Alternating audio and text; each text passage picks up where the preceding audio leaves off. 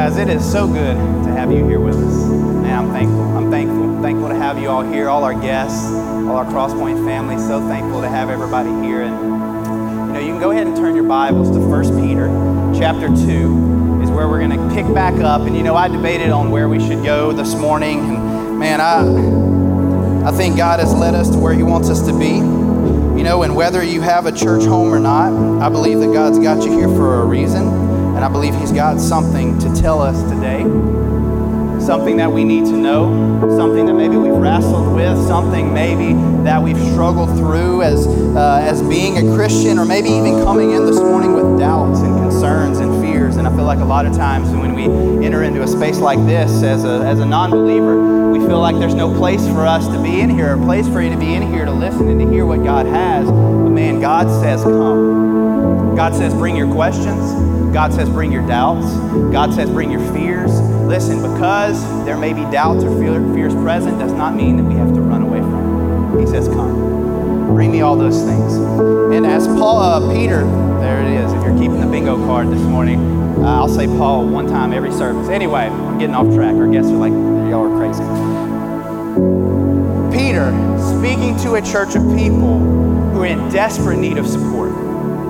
Peter speaking to a group of people who are feeling the weight of the world around them, whether that's in circumstance or in struggles or just because of the culture around them. Peter is writing to hurting, hurting, lost, broken people that are in desperate need of something bigger than themselves. And that's what this is about, right? Like, this is so much more than putting on coats and coming into a building and trying to put on any kind of show for anybody. This is nothing to do with that. This is everything about acknowledging something greater than ourselves that we desperately need, whether we want to admit it or not. And this is the message that Peter wants to convey to us today and how we play into that. So 1 Peter chapter 2, we're going to pick up in verses 4 and read to verse 10, and then we'll pray together. 1 Peter 2, starting in verse 4. He says, As you come to him, a living stone, rejected by men, but in the sight of God, chosen and precious, you yourselves, like living stones, are being built up as a spiritual house to be a holy priesthood, to offer spiritual sacrifices acceptable to God through Jesus Christ. For it stands in Scripture Behold, I am laying in Zion a stone, a cornerstone, chosen and precious, and whoever believes in him will not be put to shame. So the honor is for you who believe, but for those who do not believe. The stone that the builders rejected has become the cornerstone a stone of stumbling, a rock of offense. They stumble because they disobey the word as they were destined to do, but you, but you are a chosen race, a royal priesthood, a holy nation, a people for his own possession, that you may proclaim the excellencies of him who called you out of the darkness and into the marvelous light. Once you were not a people now you are God's people. Once you had not received mercy, but now you have received mercy. Let's pray. Father God, thank you for today. God, we thank you that us broken people get the opportunity to come before your throne this morning together to worship you, to lift you up. God, I'm thankful for the kingdom you've established here on earth, that we are able to gather and do things that we have no right to do, no abilities to do, but you grant those things to us. Because you're a good, gracious God who invites us into things that are much bigger than ourselves. Father God, I just ask that you speak to us. God, humble us this morning, whatever doubts, fears, or distractions we've come in with. Father God, I pray that we can confidently lay those at your feet today. Father, again, we just thank you. Lord, we love you and we praise you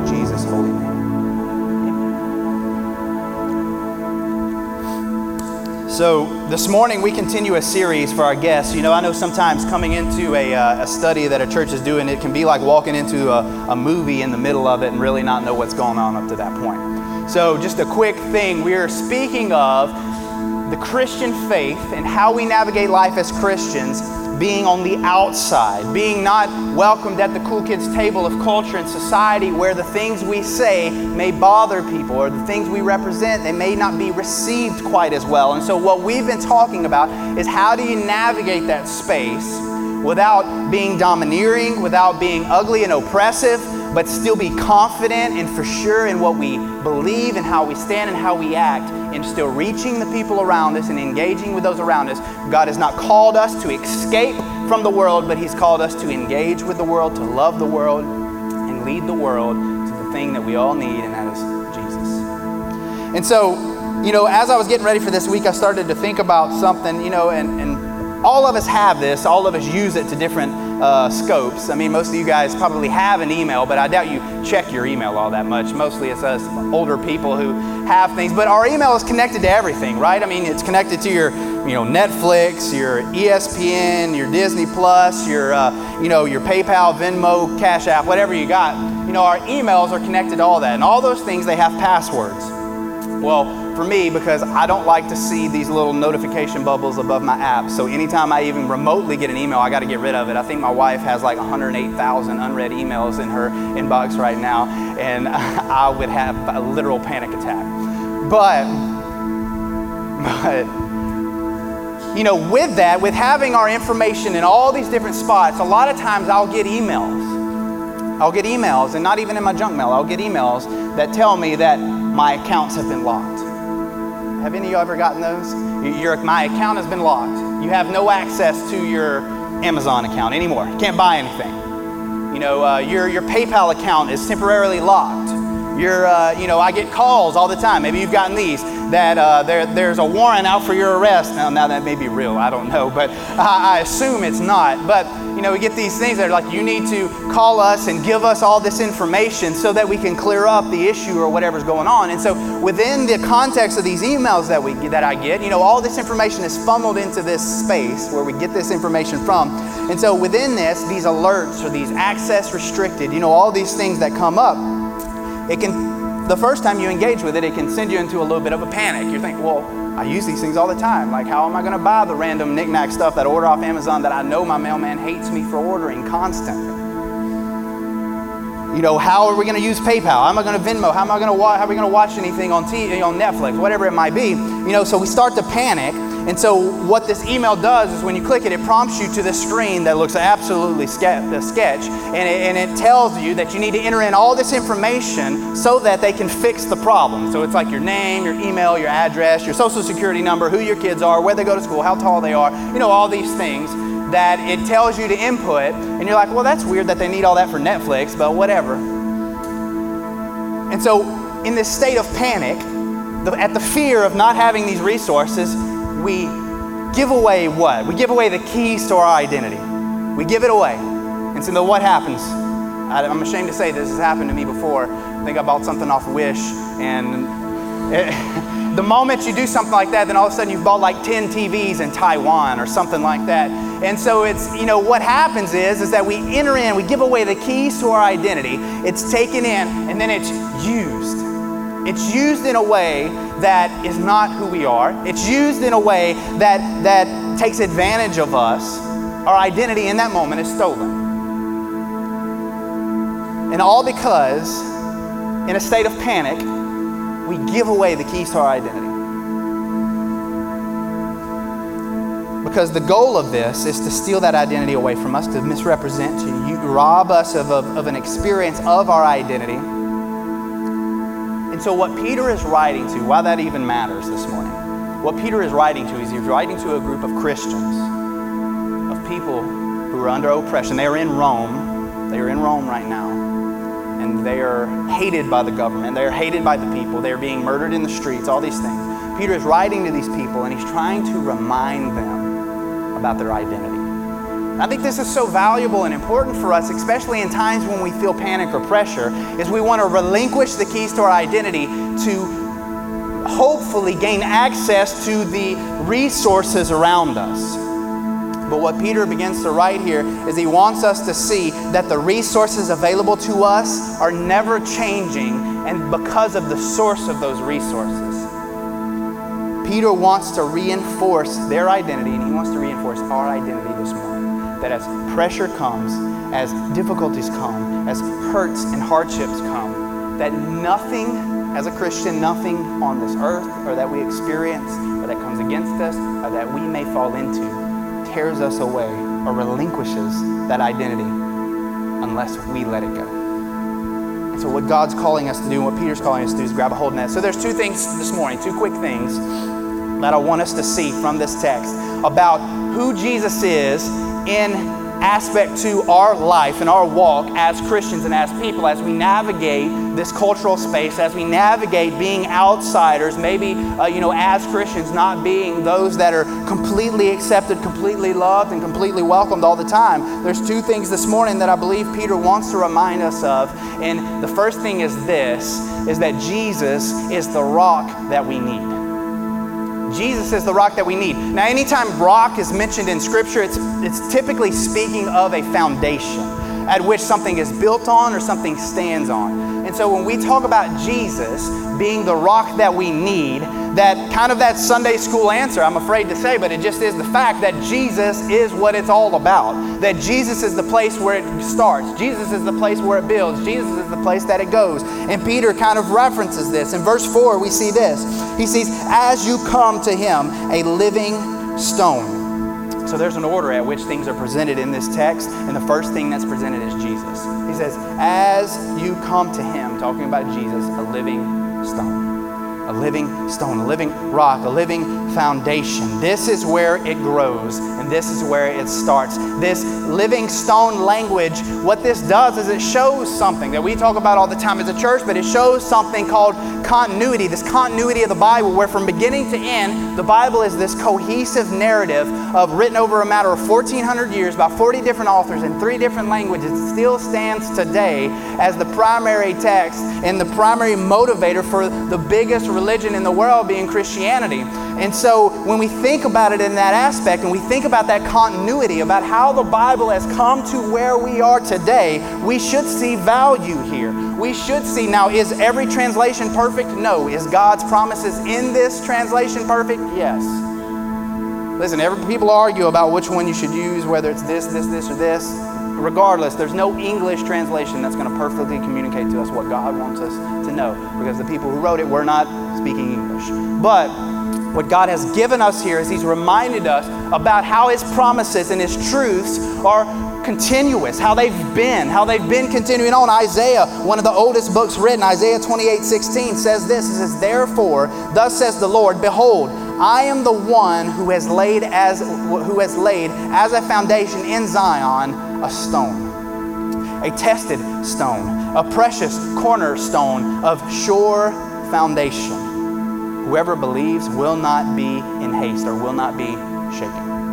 And so there's this, you know, this was written in 700 BC. Like, you know, this is written before Christ, 700 years before Christ, and but it's revealing to us that what God has established has always meant to be. This is who He's called us to be. This is what He has invited us into in the confidence at which He wants us to walk in. And so, for us as Christians, for us to know that where we go, where we start, what we need, and what defines us, moves us, and motivates us is Jesus.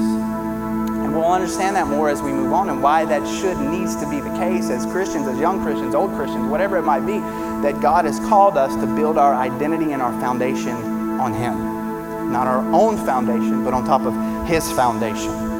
Tim Keller, a famous theologian pastor, he said this. He said, The Bible says that our real problem is that every one of us is building our identity on something besides Jesus. 1 Corinthians 3:11 says for no one can lay a foundation other than that which is laid which is Jesus Christ. Jesus is where, you know, I feel like all of us in life we're constantly trying to find our footing. You know what I mean? Like you're just trying to get in life just find this place where you just kind of have your base, where you just feel comfortable, where you feel like you're doing what you're supposed to do, living the life you're supposed to live, being the person you're supposed to be. And so, but the Bible tells us that that footing is found on the foundation of Jesus. That that's where we find that space that we settle on and that we grow from. That's where we learn from. That's how we are become the best husbands and wives, the best students, the best people, the best grandparents we can be is from this footing of Jesus. So this is what he's invited us into. And then continuing on in verse 4, he says this He says, Not only is he a living stone, but he's a living stone rejected by men. A living stone rejected by men. So, what does that mean for us? And down in verse 7, it says this when it's referencing Isaiah, uh, when I'm sorry, when it's referencing Psalm 118. He says, the, uh, the stone the builders have rejected. And so, who are the builders? Who are men? Well, that's us. That's us. The stone that we rejected. Maybe not us directly, but us as humanity. And maybe it is us directly today. Maybe there is someone today that, or, uh, that, or maybe in times of your life you've navigated this times of rejection. And so, what Peter's wanting to remind us of, the biblical Jesus, the historical Jesus that even non Christian texts would mention this man named Jesus and the things that he did, the biblical, historical Jesus was rejected by people. And that for us to know that even in navigating life as Christians and feeling like we have a hard time finding our place in this world, that Jesus was the ultimate outsider. Jesus was the ultimate outsider. The people hated him. The people didn't want anything to do with him, except for those that wanted something from him, especially the educated people. They didn't want anything to do with Jesus. He threatened everything that they believed and everything they had lived for and stood for up to that point.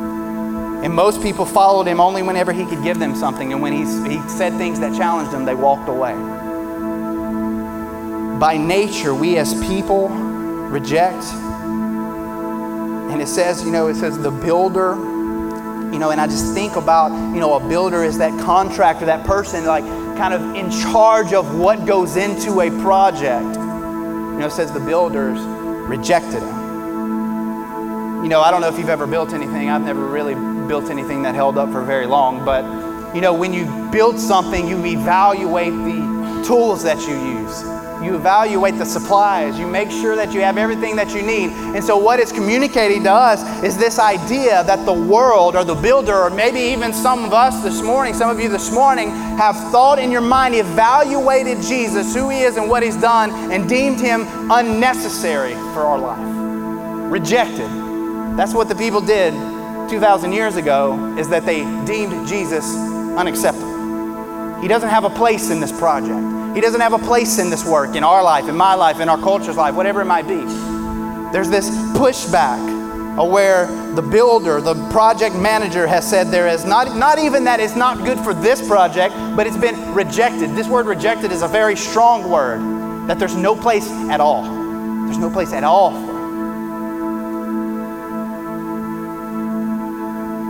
And for us to know in the place where I believe that Peter wants us to see. For one, to understand that Jesus was the ultimate outsider. And not only that, but we can have a tendency to reject him, to push him away because of what it does for us, with us, around us. And maybe it's because of some, some misconstrued perception of who Jesus is because of a church or some Christian that you interact with. But the thing that I want to promise you, especially in our bad situations, that the Jesus that you've known, the Jesus you've been presented, I can bet that it's not the biblical Jesus. Sometimes it's a Jesus that makes it more convenient for the church. Listen, I always want to be able to engage and acknowledge that the church is not perfect. I'm never going to say that it is because it's run by faulty people. But don't let the church's misperception or the church's way of handling what God has given us to be the evaluation of who Jesus is because that's not who He is. We do our best. We do our best to represent who Jesus is properly, but we fail miserably sometimes. Because what we, the uniqueness of the Christian gospel is this it's unique compared to any other religion, any other deity in the world. Is that Christian worship, Christians worship a crucified, a murdered Savior who made himself nothing who made himself, the Bible says he took on the form of a servant. He made himself nothing. He drew near to sinners. He drew near to tax collectors, drunks, prostitutes, all kinds of social outcasts. People who could offer him no power, people who could offer him no leverage. It did no good for Jesus in his individuality to associate himself with those people. And a lot of times we can feel disconnected from that, but in a lot of ways we could say the same thing about ourselves. There's no reason Jesus should have anything to do with me.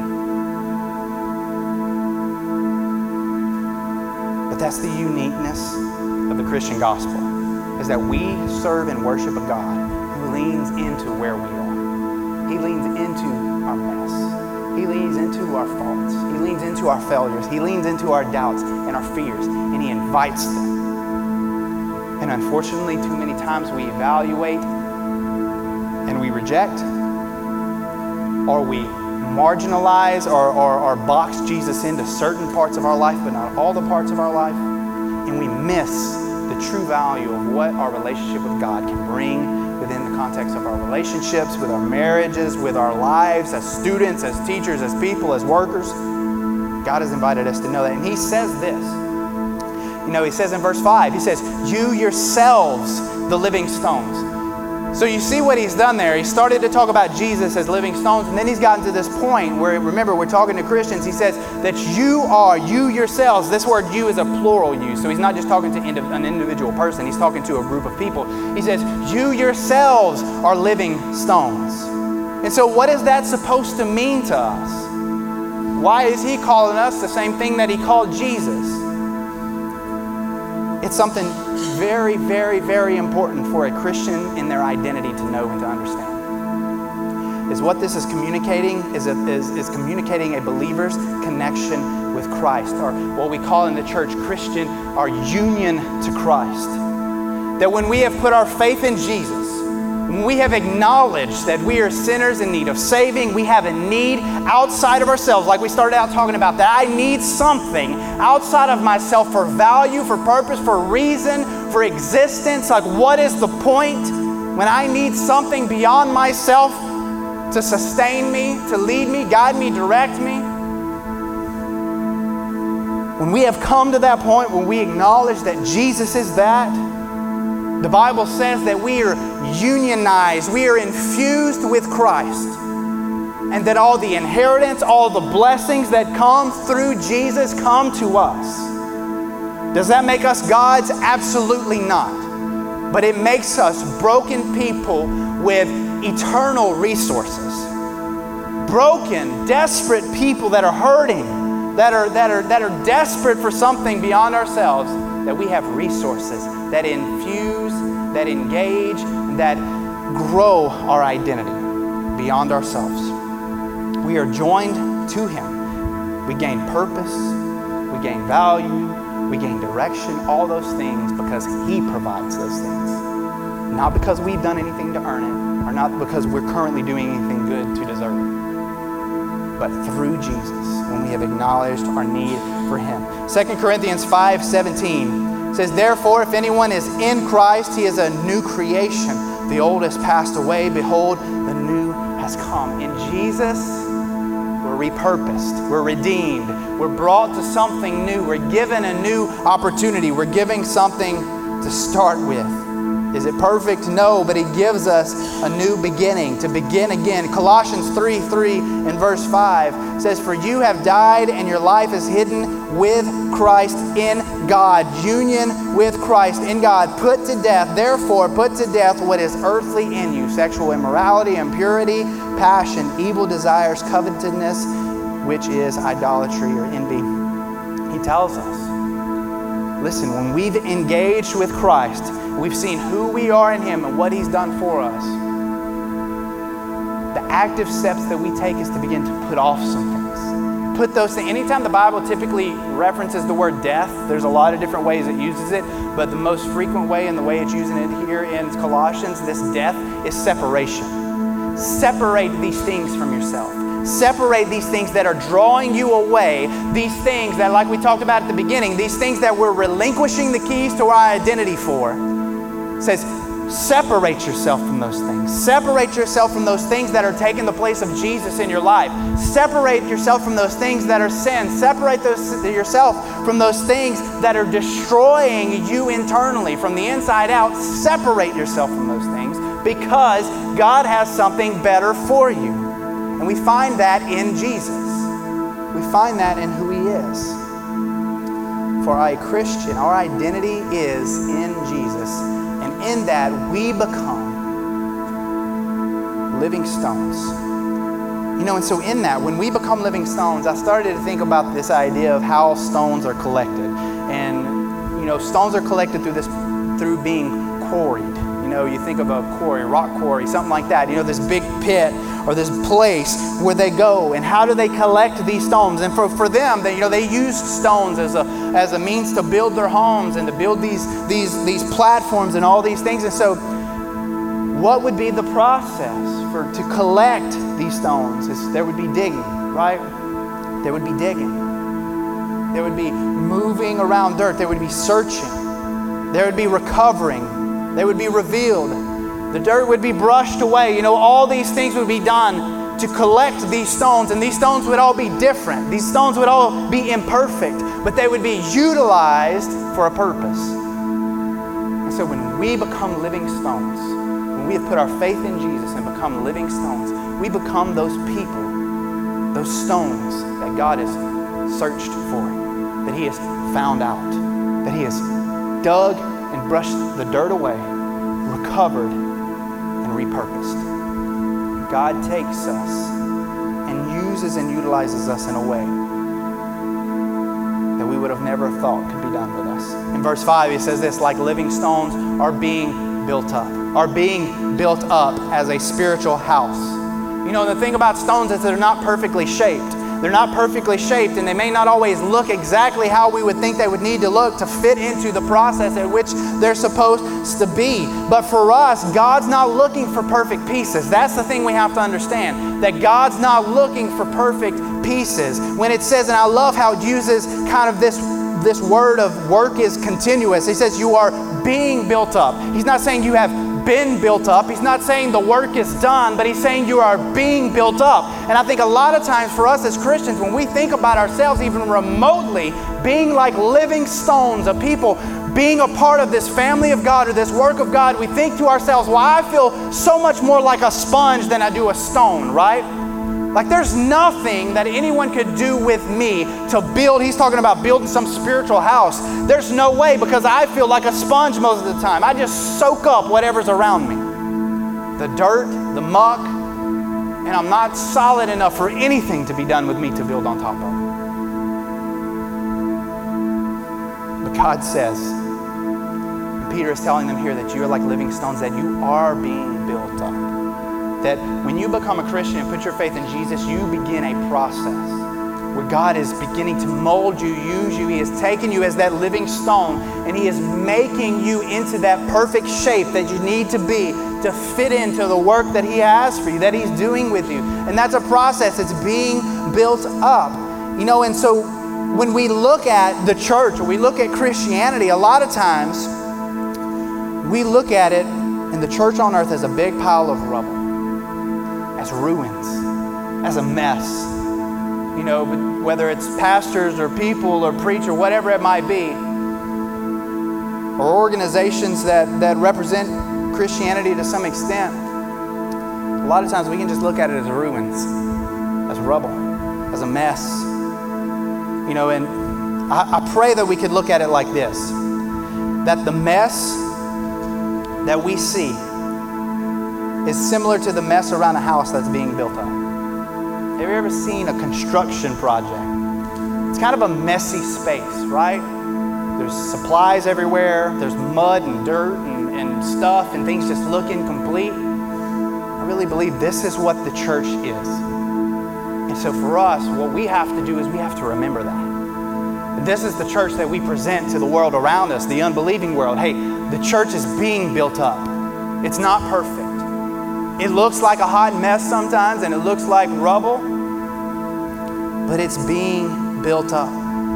Because I really believe this that we see the mess, but God sees it as progress. Listen, for anything to get done, a little bit of a mess is made, right? You cook in the kitchen, you make a great meal. What comes with that? A mess. Dishes, stuff all over the place People live in your home, there's going to be clothes to be washed. It's a mess. A clean house is a house that nobody lives at, right? Church, the mess isn't evidence of abandonment or uselessness. It is a representation of progression that something is happening. God is using our mess. God is using who we are. God is working and building us because, church, guys, everyone here, God is not looking for perfect pieces to build up the spiritual house that He talks about. Because the master builder, who is Jesus, who is God, He makes every piece fit. God makes every piece fit exactly where it needs to be. And that's not for us to figure out. God is figuring that out for us. He is building that up within us. And then he continues on in verse 8. It says that the stone the builders rejected has become the cornerstone. And so this word cornerstone is communicating this idea where I think for a lot of us as Christians and as people, we miss it. But what he's talking about is this unified nature, not only between us and Jesus, but us and each other. Because what a cornerstone was, is a cornerstone was the stone that was vital to the integrity of the wall. This is where the walls would meet, where they would be sustained. And so, what it is telling us for people as Christians, and listen, Christians believe and navigate a lot of different things. There's over 30 churches in this community, and several of us look at different things and interpret different things differently. And some of those things are very important and very valuable. And I would stand on strong ground for some of the things that I would say, and they would stand on strong ground for some of the things that they would say. But some of the things that we need to understand and we can't get distracted by with some of the other spaces that we navigate is that as us as individual people, especially within the local church for Crosspoint Community Church and anyone else who we would ever have the privilege of interacting with, that any unity we have within this church rests on the cornerstone of Jesus. With, when Christ is ab- absent, there is no Christian fellowship. When Christ is absent, there is no Christian community. When Christ is absent, there is no Christian worship. If Christ isn't here, and I don't mean here in this building, here within us, within His people, then we are, are empty. It's all meaningless. It means nothing. You know, I've said it over and over and over again. Our worship and belief in Christianity is either the most important thing that we'll ever believe or understand, or it's of no value at all. There's no middle ground.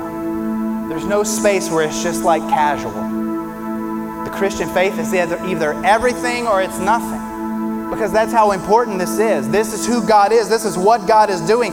This is what Jesus has done and utilized and given to us to see people come to know Him, to see people find value and importance, to see people be rescued from addiction, to see marriages be saved, to see people rest, uh, just, just reconciled to greater things than themselves. And we find that in Jesus. And not only that, but he continues on, he says, this, this stone is a stumbling or a rock of offense. Listen, for us, and, and I'm gonna, I'm, we're getting there. We're getting to the end. My, pe- my people are like, yeah, we know that, what that means. A stone of stumbling or a rock of offense. That Christ is either a stepping stone into greater things, or he's a stumbling stone that keeps tripping us up. You know, because he's, he's telling, he's talking to people who at one point would have looked at Jesus and everything he stood for as a stumbling block, as something they just couldn't get past, couldn't get over.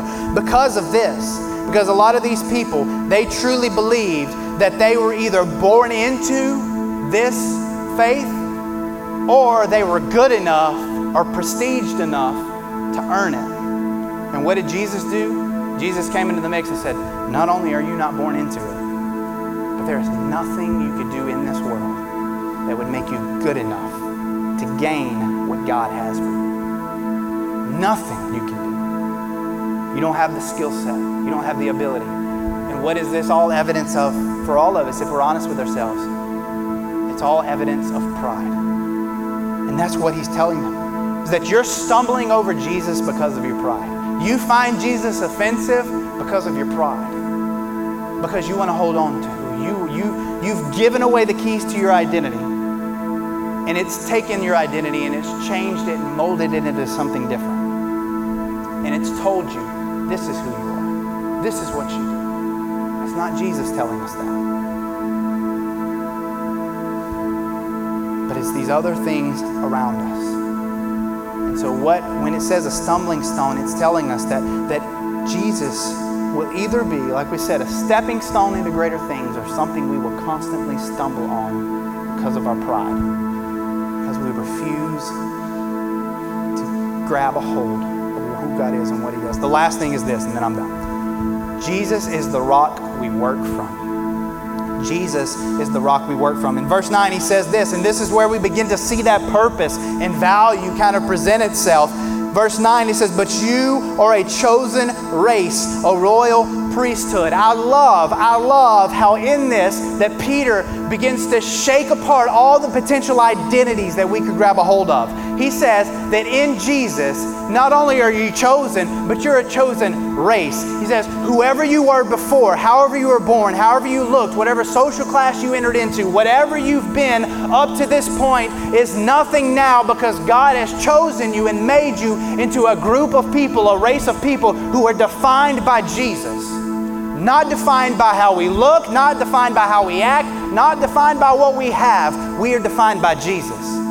That our identity is found in Him. And the true nature of what we do and what we see is founded in Him. But you are a chosen race. And not only that, but He says we're given and assigned a prestigious role in God's work. He says that you are a royal priesthood. No, only very specific people could be priests in this day and age. You either had to be born into it or you had to have certain accolades about you to participate in this role, be responsible for worship, prayer, evangelism, whatever it might be. And not only that, but he says that we are royal priests. That each and every one of you, as Christians this morning, that you've been called to the work of a priest. Did you know that? That you have been invited to be priests in your home You've been invited to be priests in your school. You've been invited to be priests in the place where you are, wherever you are. That you've been invited to be priest, not only a, a priest, but a royal priest, a priest of the king. I love how he added that word, royal, a priest of the king, the highest role a priest could have. And so you've been, we've been invited into that in Christ. In Christ, you're qualified for that. In Christ, you're qualified not to have all the answers, but you're qualified to tell people about this great gift, this great thing that you know about.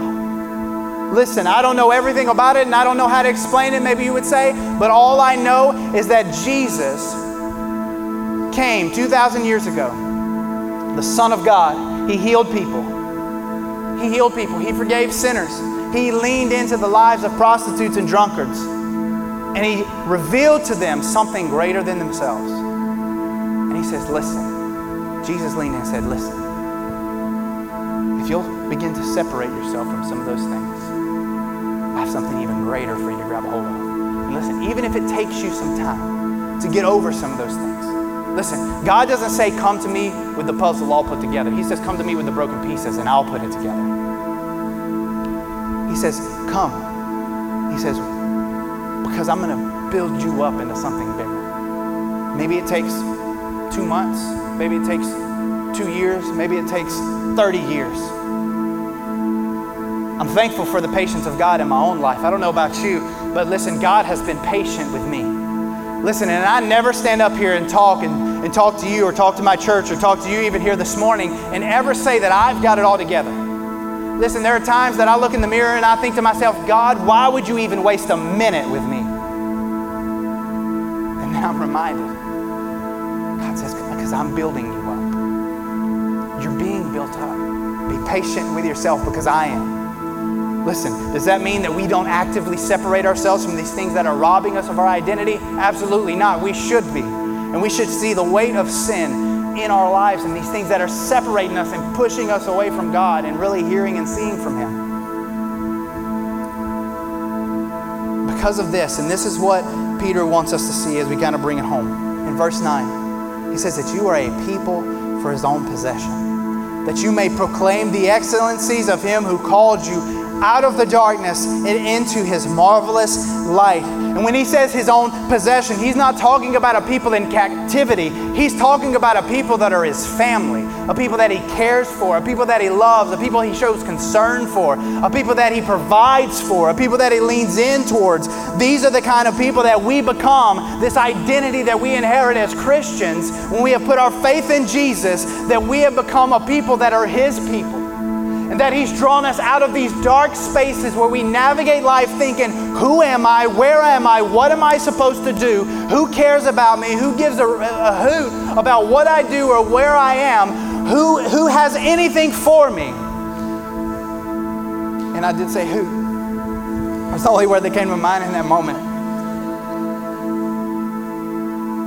What does it matter?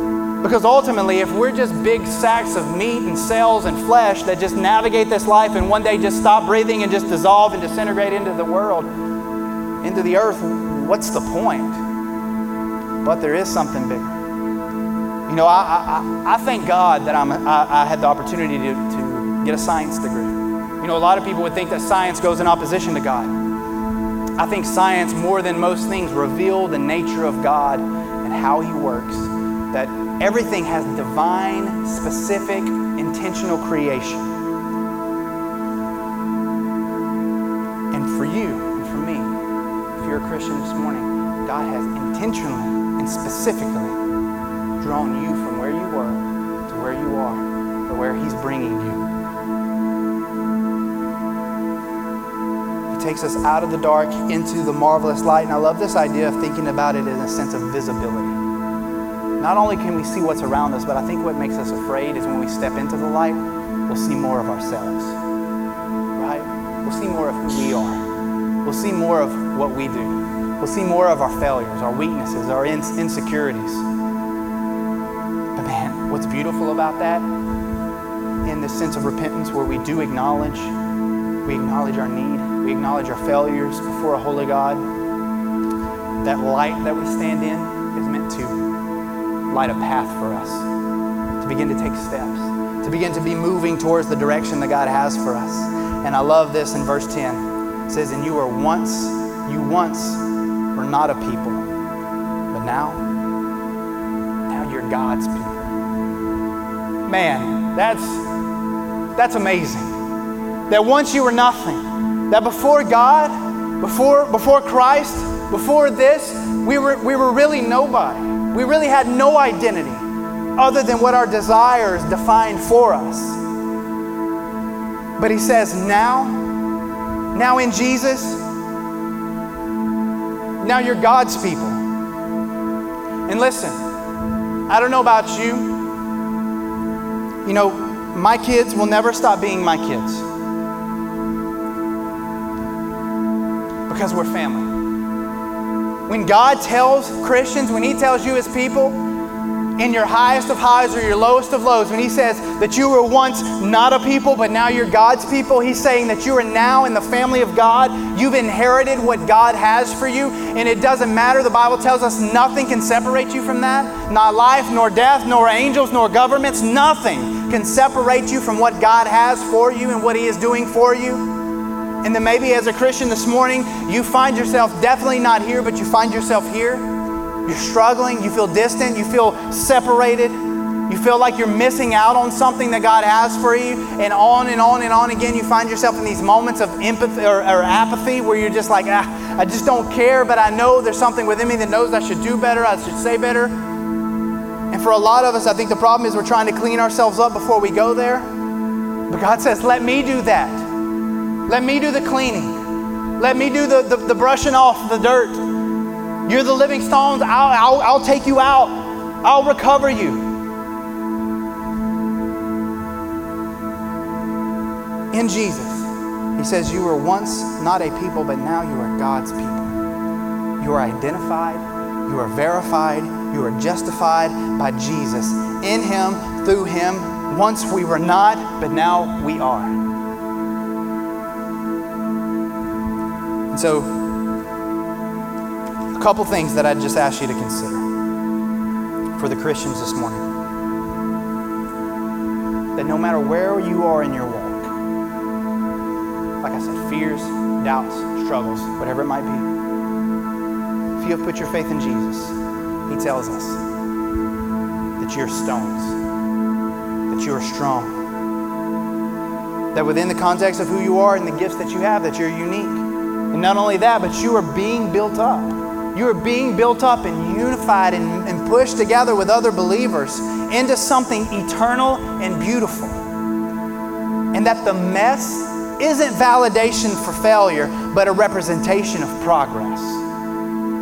That the mess isn't a validation of failure, but a representation of progress. And that the Christian life, it's a beautiful mess.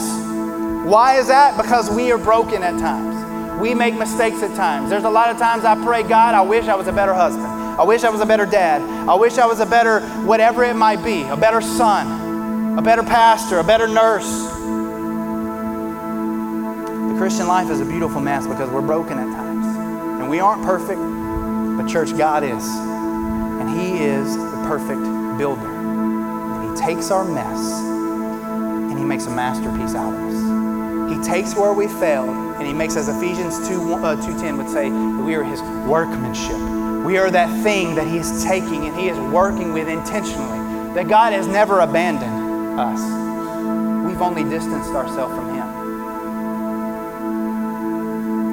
And maybe for the non Christian this morning, if you would honestly evaluate yourself and say, listen, I don't care about it, I don't believe in it, I think it's caused more hurt than help, I would ask you to consider this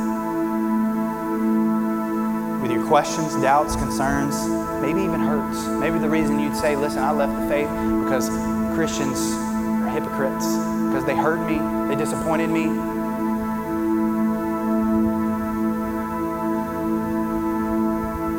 I want you to know this. You know, the Bible tells us that God has made himself revealed in creation. That in reality, all of us are pursuing something. We're pursuing something. We're pursuing something in this life. What I hope that you would know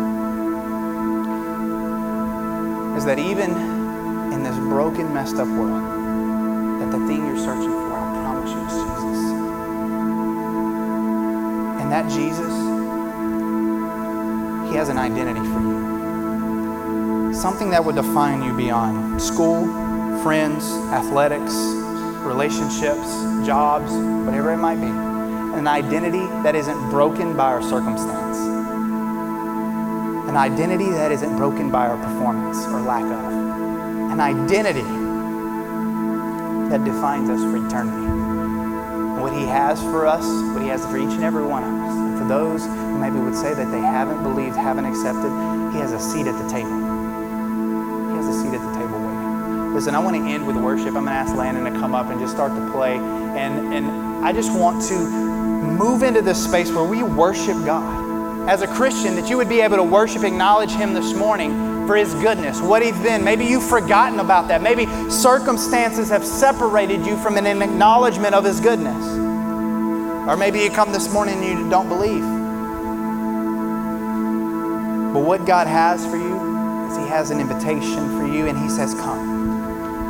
He says, Come. Come into what? And he tells us, you know, continuing on into verse 11, I mean, in verse 10, he says, Once you had not received mercy, but now you have received mercy. So, what is mercy? Mercy is not getting what we deserve. Listen, I think a lot of us, we could honestly evaluate our lives and say, I don't deserve much. I made a lot of mistakes. Listen, I say all the time, I don't deserve the wife that I have. I've made a lot of mistakes. I don't, we, we, we don't deserve the good things that we have. But the beautiful thing about the Christian gospel and what God does in our life is it's not only that we get mercy, not getting what we deserve, but what God has given us freely and openly through faith in Jesus is grace. So, what is grace? Grace is getting something that we don't deserve. So, what are we getting from Jesus in His grace? We're getting acceptance. We're getting a good standing before God. we're getting blessing. We're getting hope. We're getting confidence. We're get, getting security. We're getting assurance. We're getting this place where we stand as Christians this morning and can say that we are living stones being built up into this place that God has for us. That even in my failures, even in my weakness, even in my struggles, that God has purpose and value in the context of my life, no matter the valley that I'm in, that God's still there. Leaning into that space where we are. And so maybe, like I said, maybe you feel like it's more like sponges this morning. God says He'll make you stones, strong, solid, with beauty, purpose, and value if you'll find it in Him. So, if we could, if you'd stand with me this morning. Join me as we sing together. as we worship God for who He is and what He's done, we're just going to sing for a minute. And then we'll be done. I promise. But I pray that you could begin to engage God on a personal level. Where am I at in my walk with God? In acknowledging and accepting the place in which He has made me and He is making me context of my life, my Christian life, my local church But I am a royal priest. You are a royal priest, that God has purpose and value in your family. Maybe it's just as mom and, moms and dads, God has made you royal priests of your children. Maybe it's as students, God has made you royal priests of your peers. But they need you leaning into that space, sharing this message come in with doubts and fears. I pray that you would seek God this morning and that you would question God, do you really want me to come? Do you really have a place for somebody like me? I promise you, you'll hear from God this morning. What He'll tell you is, yeah, I've got a seat at the table for you. The most broken, the most needy, the most hurting. So they're right here. Bow our heads and, and just pray together. Father God, Lord, we come humbly before you, Lord, as broken messy people. God, in desperate need of your help, of your love, of your goodness. Father God, I pray this morning that you would just challenge us in ways that we've never been challenged. God, reveal to us things that we desperately need to know. God, show us how it is that we fit into this work that you have. Lord, how could you ever build me up? God, how could you ever use us in any way? God, humble us this morning. Let us seek you. Let us know you. Lord, I pray for confidence. Lord, I pray for courage. Lord, I pray for so much more than just a moment. God, I pray that you make many moments out of what we do here this morning. Love you praise you. Jesus'.